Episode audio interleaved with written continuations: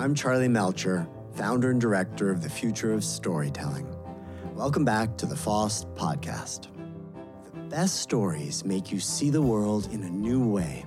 Today, I'd like to introduce you to a pair of storytellers who are changing their audience's worldviews through brilliant innovation in an unlikely form tabletop games. Their studio is called Thorny Games. Kathryn Hymes, one half of the studio, holds a master's in linguistics from Stanford. Her partner, Hakan Seyalıoğlu, has a PhD in mathematics from UCLA with a focus on cryptography.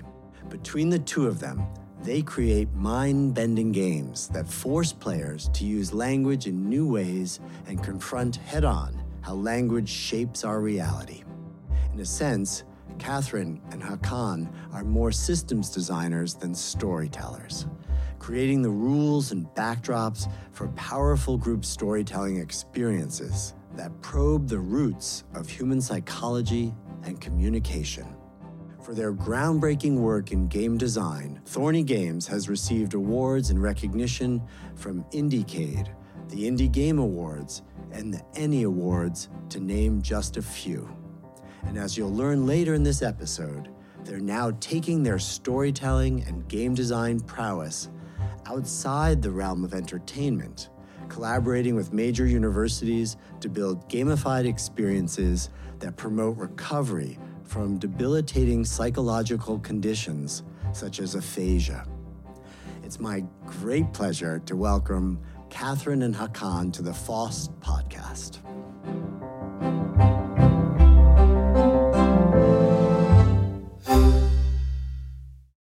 Kathryn, Hakan, welcome to the FOST podcast. I'm so delighted to have you here with me today. We're so excited to be here. Thank you for having us. Yeah, thank you so much for having us. So, you are indie game designers. I want to start by asking you about games you played as children. Was there a special game that you developed just with your parents or your family? Like did you did you start making games as little kids with your folks? I know that I did. There's a game. It was called Puppy. Um, it was a LARP. Uh, I was the puppy. Uh, and uh, there was an elaborate birthday present opening ceremony that I would have my mother walk through in order to get me to take a bath. and we would do it again and again. I would be the puppy. She would have her birthday. She would open the box. Routinely, this would be me in a hamper. Uh, and then eventually I would woof like a little dog and end up in the bath to, to violate the canonical yes and uh, kind of like rule. Mine was a little different. I actually, so even though I played a lot of games as a, as a child, I didn't get to, to really making any until I was an adult. And, you know, I know I, I think most of the time when you, have like creator stories. They've been they've been doing these things since they were like little little inklings in their parents' eyes. But it really I didn't start until much later, um, and uh, yeah, it was just a different experience for me. I asked because when I was thinking about this and thinking about how important games are in our lives as we develop as children, I thought of a game that my family developed, which I loved. It was called, it, Kathryn, it was very similar to yours. It was called Lump in the Bed. And on like weekend mornings, my sister and I would lie as flat as we could underneath the covers in my parents' bed. And my mom would pretend that she was making the bed and trying to flatten out the blanket. And of course, there'd be some lumps in the blanket that she would then have to like you know, push and tickle, and, and, and we would do our best to lay flat and not giggle to give away that we were there. Um, and then at some point, there'd be a big reveal also, like yours. okay, so from these um, home early influences, jump forward. what made you all decide to start Thorny Games? You know, it started first as players. Um, we found ourselves just being game players. Um, and I think we both have kind of long history as players.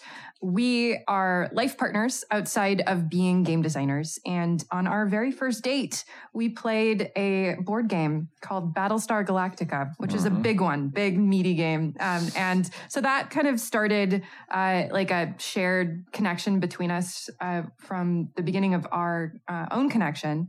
And I'd say what really was the the instigating point, the impetus was finding a community. We uh, we went to a, one of the biggest, or maybe the biggest, game convention um, for tabletop games called Gen Con in Indianapolis. And there, Gen Con is sort of a strange convention in that it's like a music convention of all different kinds of, of musics or games. Uh, and within that like broad, broad sphere, we found an amazing little corner um, called Indie Games on Demand, where there was this um, movement of storytellers that were really about the indie story gaming community. We fell in love very quickly. And that then became um, the impetus to start playing games like this and, and slowly making them.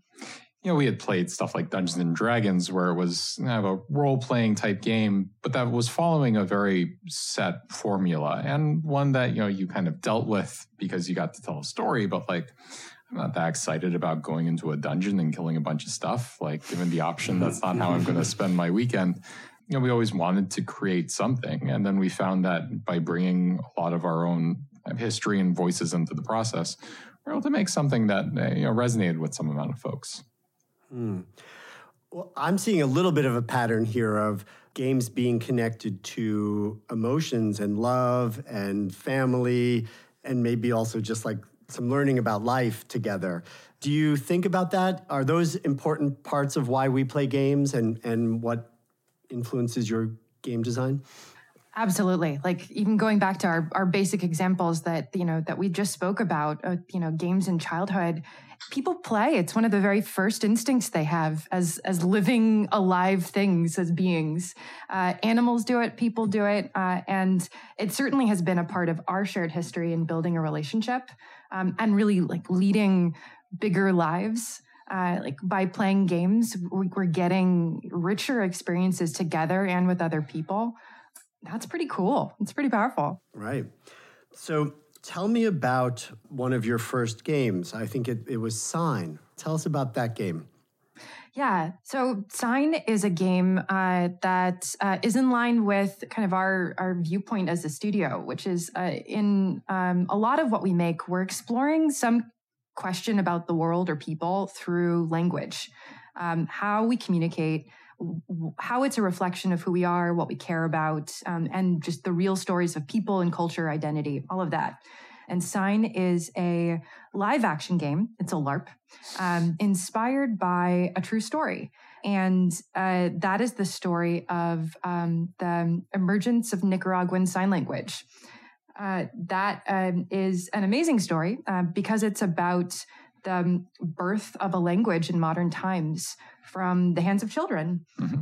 Yeah, and uh, the broad outlines of of what happens is that uh, you know, in, uh, prior to the 1970s, Nicaragua had no formal established form of sign language. If you were deaf, you likely had some signs that you negotiated with your family or folks that you were very close with. And then um, there were two two schools that were started in Managua and at these schools, a lot of uh, deaf folks from across the country were brought together to try to learn how to lip read and read and write Spanish because the instructors had no training in any form of sign language. They were just trying to teach them according to methods that had worked for other students.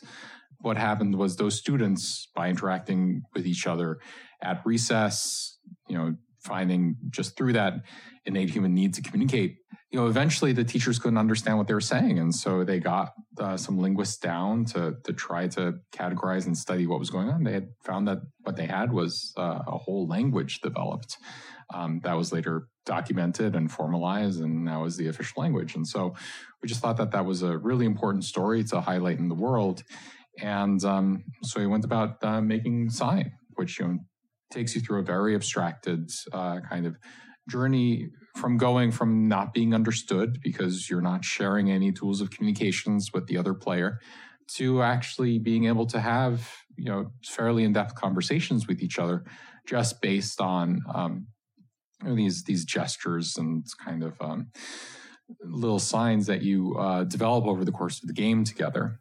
I love that it's also such an embodied form of play that you're talking about embodied play and embodied language the sort of an intersection between the two so I, I, take it that you learned a number of signs in the game and that's what you use to start to communicate and play together Uh, what's interesting about the game is that uh, one of the core mechanics is improvised signs. So the, you aren't actually learning any language. You're you are creating an improvised sort of shared gesture uh, proto language, I guess, with the other players. So it is entirely Ooh. specific to the set of people that are playing in that moment in time.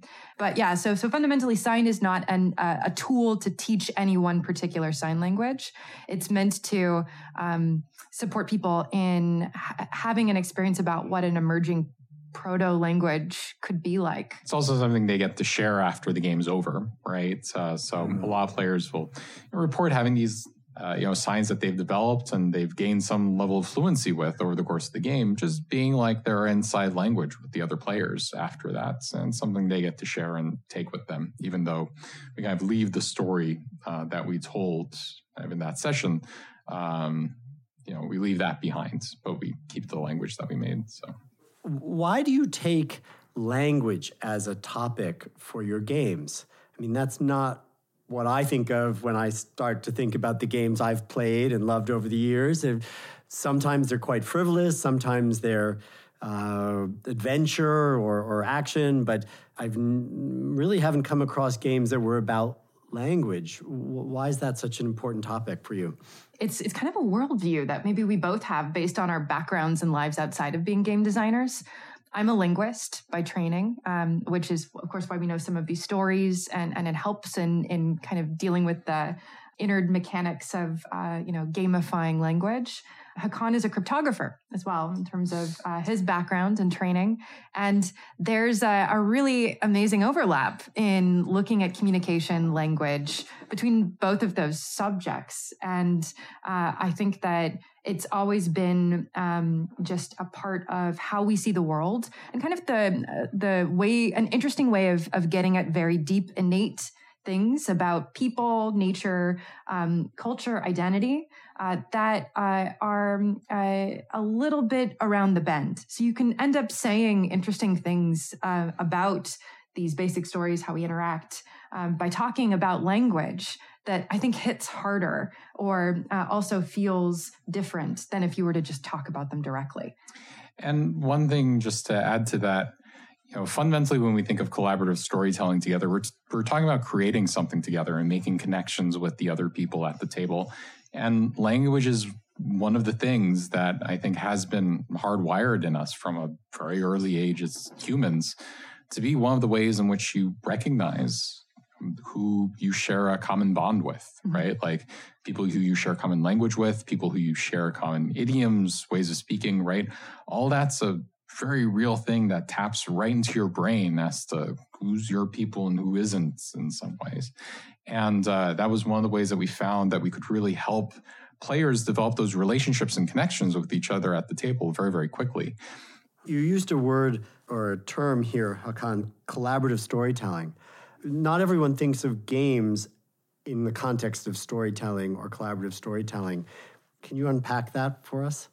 Well, I mean, I think one of the main things that people would say about games in terms of how they distinguish themselves from other mediums is that fundamentally they they need to be interactive in some way, right? And so you can think of any game as being some collaboration between the player and the creator, if it's a single person game, or the players in the session, as together making some narrative together, some session of the game. Now, that can be either something that's just like, oh, the, the story of how this Monopoly game like came to be, right? Like who got Baltic and who got Boardwalk, right? But it could also be something much more intricate and nuanced and emotional, right? And so while all games might be on some spectrum of collaborative narratives, um, the games that we try to make and really the games within this you know, called indie RPG or sometimes called story gaming spheres are really about telling those more intense human experiences through the through the medium of gaming. When when you say telling, do you or do, do you mean enabling people to create? Yes. Yeah. hundred percent. Yeah, exactly. Discovering the story together. Yeah. Like you you give the rules but every group of player is going to realize those rules into a completely different narrative that is special and unique to just the people who are at the table at that given moment in time. I love that idea that they not only have a shared history but a shared language. Um, that they literally that like that's the takeaway is that they now have not just the story of the game, but some bond through language or through sign or or yeah, it's really a, a beautiful thing to take away from a game.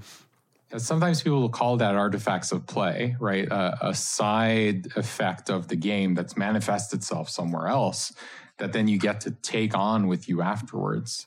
Um, it's always really neat to see how players react to you know the things that uh, speak to them and uh, i've seen some great like actual physical artifacts that people will make as sort of remnants uh, of the games that they've played of, of our game there's a mug that uh, has all of the traces of different bits of language and words that kind of came up organically within their sessions that mm-hmm. they share with other people, or maybe some dictionary that they've put together. But it becomes a treasure and a little trinket uh, as a part of uh, the game lasting beyond yeah. the session. Something that blurs the line between the reality that exists in this shared experience together and the the actual reality that you're living in, right? And that's what those artifacts game do. within a game within life I within know, oh, where does it stop? it's games all the way down.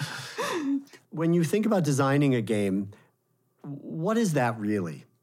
If if you find out one day, please be sure to tell us because we're still figuring it out too. because um, really, fundamentally, I think that there's either a a mechanic or a story or something that you want the players to experience, but it can be wildly different things in terms of like what actually gives rise to it. I think that the main thing that, uh, you know, though it, it is a very rocky path, uh, that uh, a thorny path, I guess uh, I would say to plug our, our game studio, um, in the end, somehow you've delivered uh, a rule system that enables people to have an experience that is curated by us in some way, but also co authored by them. And that uh, is an experience that would be difficult or impossible to have outside of the context of this game. I mean, it, it's fascinating to me because so much of what I think is happening in the world of storytelling today is giving a role to the people formerly known as the audience. And really, that's another way of saying letting them be players, right? Welcoming them in to co create, to have uh, a role to play. In fact, I've, I've even had a lot of debates with friends about what do we call the people formerly known as the audience in an age of embodied and participatory and interactive storytelling. And uh, some people, like Janet Murray, who, in her book Hamlet on the Holodeck, wrote uh, this name, this, this term called the interactor, is how she defined this. And I've heard many other attempts at it, but I've always preferred player uh, because I think it both suggests the interaction of, of a gamer and Shakespeare's uh, reference of players as actors on a stage, all the world's a stage and uh, all the people merely players upon it. I really am fascinated by this interaction of play and narrative. And I think game designers are in a way the new authors, right? You you are the storytellers of this embodied three-dimensional interactive world. I mean, do you do you think when you design a game of yourself as kind of authoring experience? I definitely do. And in fact, co authoring it as a very basic part, too, um, where you define the areas of definition that the rules are providing and also constrain, define, or at least think about the areas of freedom that you're asking of the player. And a great game will provide the tools that enable you then to uh, intuitively have these experiences um, through the rule system.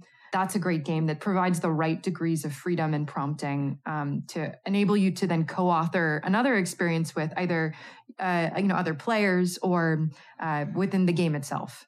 Yeah, hundred percent. It's it's always very interesting though in terms of like what what is the thing that you're actually trying to do, right? Is it actually like having the story that has the most twists and turns, that's the most satisfying narrative? Probably not. Like because a lot of times that's gonna, not going to be a fun thing to play at eight o'clock with a bunch of your friends, like after you've had a beer or two, right? Like there's there's always like other things around the experience that have to go into the equation too, which I always think is a very one of the most difficult parts about being a game designer is like trying to figure out the experience people are actually trying to have mm-hmm. rather than the one that you think they might want to have. I think it has such interesting residue too for how you interact with other kinds of media. Like now I'm thinking of looking at a book uh, or a movie and thinking of myself as a player. And I'm wondering, do you actually uh, interact differently with the book uh, now, I guess, in this day and age uh, than maybe you did in the past, or, or given that games are this very basic way that we structure uh, storytelling? Yeah, I mean, since uh, starting the future of storytelling, and my background is in books, as, as you know, and since starting the future of storytelling and thinking about all of these ideas and getting to meet so many fascinating people working in interactive and embodied and immersive and participatory storytelling, we have definitely designed books to be immersive and participatory experiences. I think traditionally you think of it as a fixed linear uh, experience written by the author and the you know the role of the reader is simply to read from start to finish. And we've made them now physically very interactive. Uh, we did a book a few years ago with J.J. Abrams called s.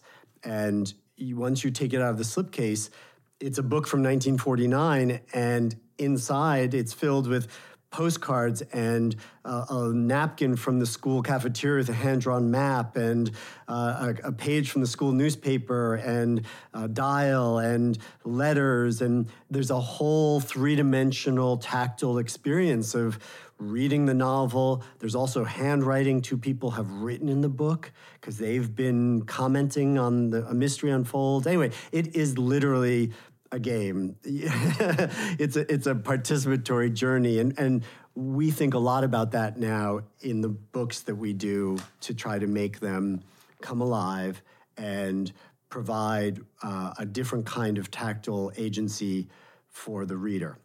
I'm also really interested in just how you how you decide in effect what board you're going to play this on when you make a game. And I realize that boards might not be part of it at all, right? It could be digital. It could be a deck of cards. You, I, I, have a book here that's one of your games. Like, where do you start in terms of the um, medium?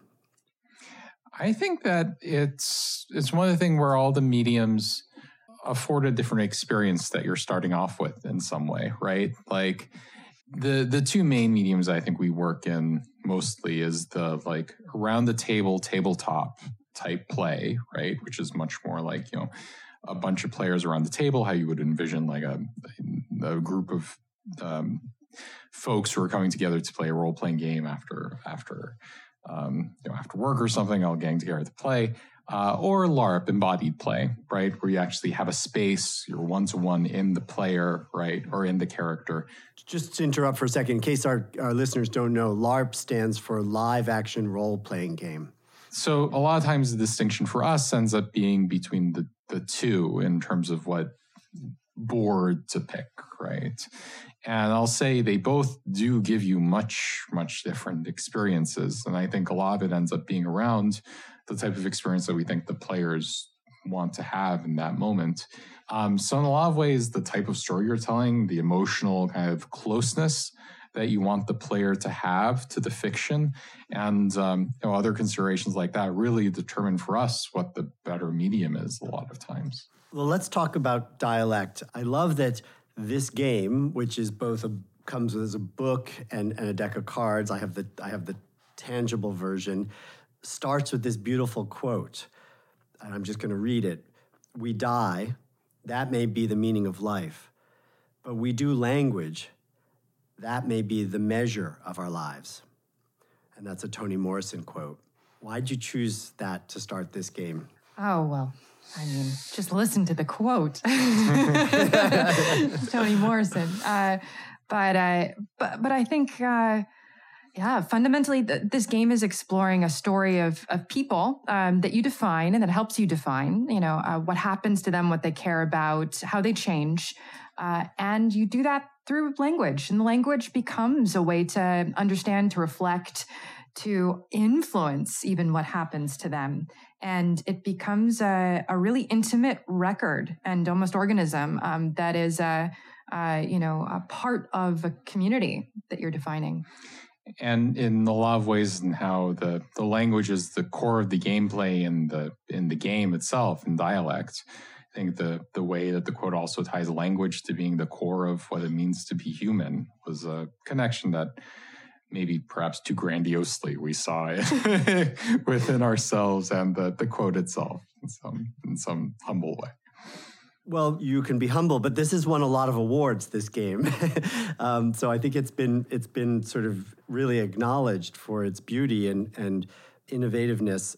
But I am really touched by the fact that uh, even the subtitle of the of the game, a game about language and how it dies, that really this is about the loss of language. Right. This is inspired by the fact that we lose indigenous languages at some incredible rate, just like species now did you do this game in order to draw attention to that cause, to that problem? I think one one outcome of that was to draw attention. And, and there's two things I think that come to mind. One is there's the experience of language change that we all have as people and that you know a lot of play in the game is really rooted in you know what it means to have you know an in-group little slang with other students at school or what it means to be someone who was born in a particular place and time and so you are you know you have the i have the dated speech of the 90s that will leak through uh, what i say and will continue with me and so we all have those kinds of personal stories of either language identity and change that that we've experienced.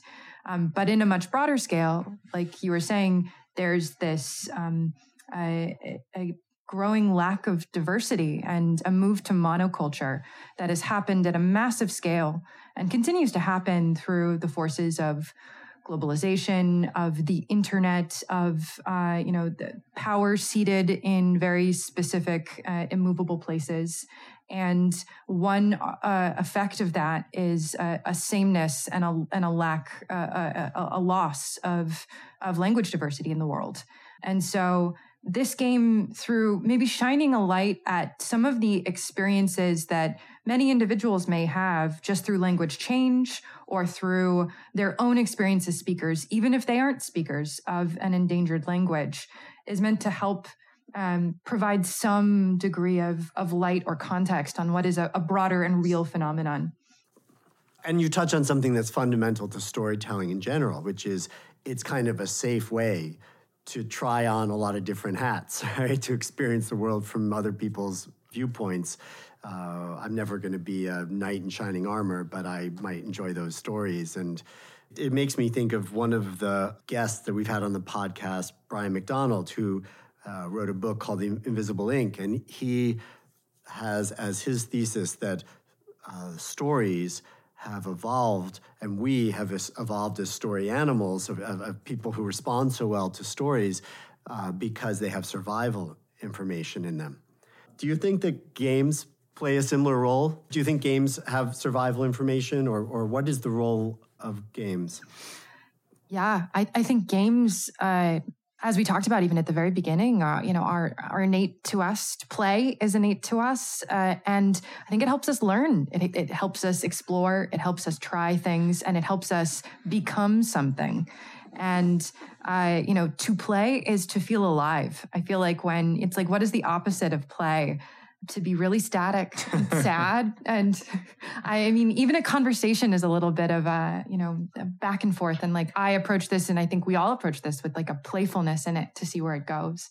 Yeah it's it's all about having a space where you can experiment and and tell stories and experience these different things and functions in a in a way that's safe and a way that's contained to the session itself right? Um, where the consequences are limited hopefully to that to that one uh, moment or you know, session in time.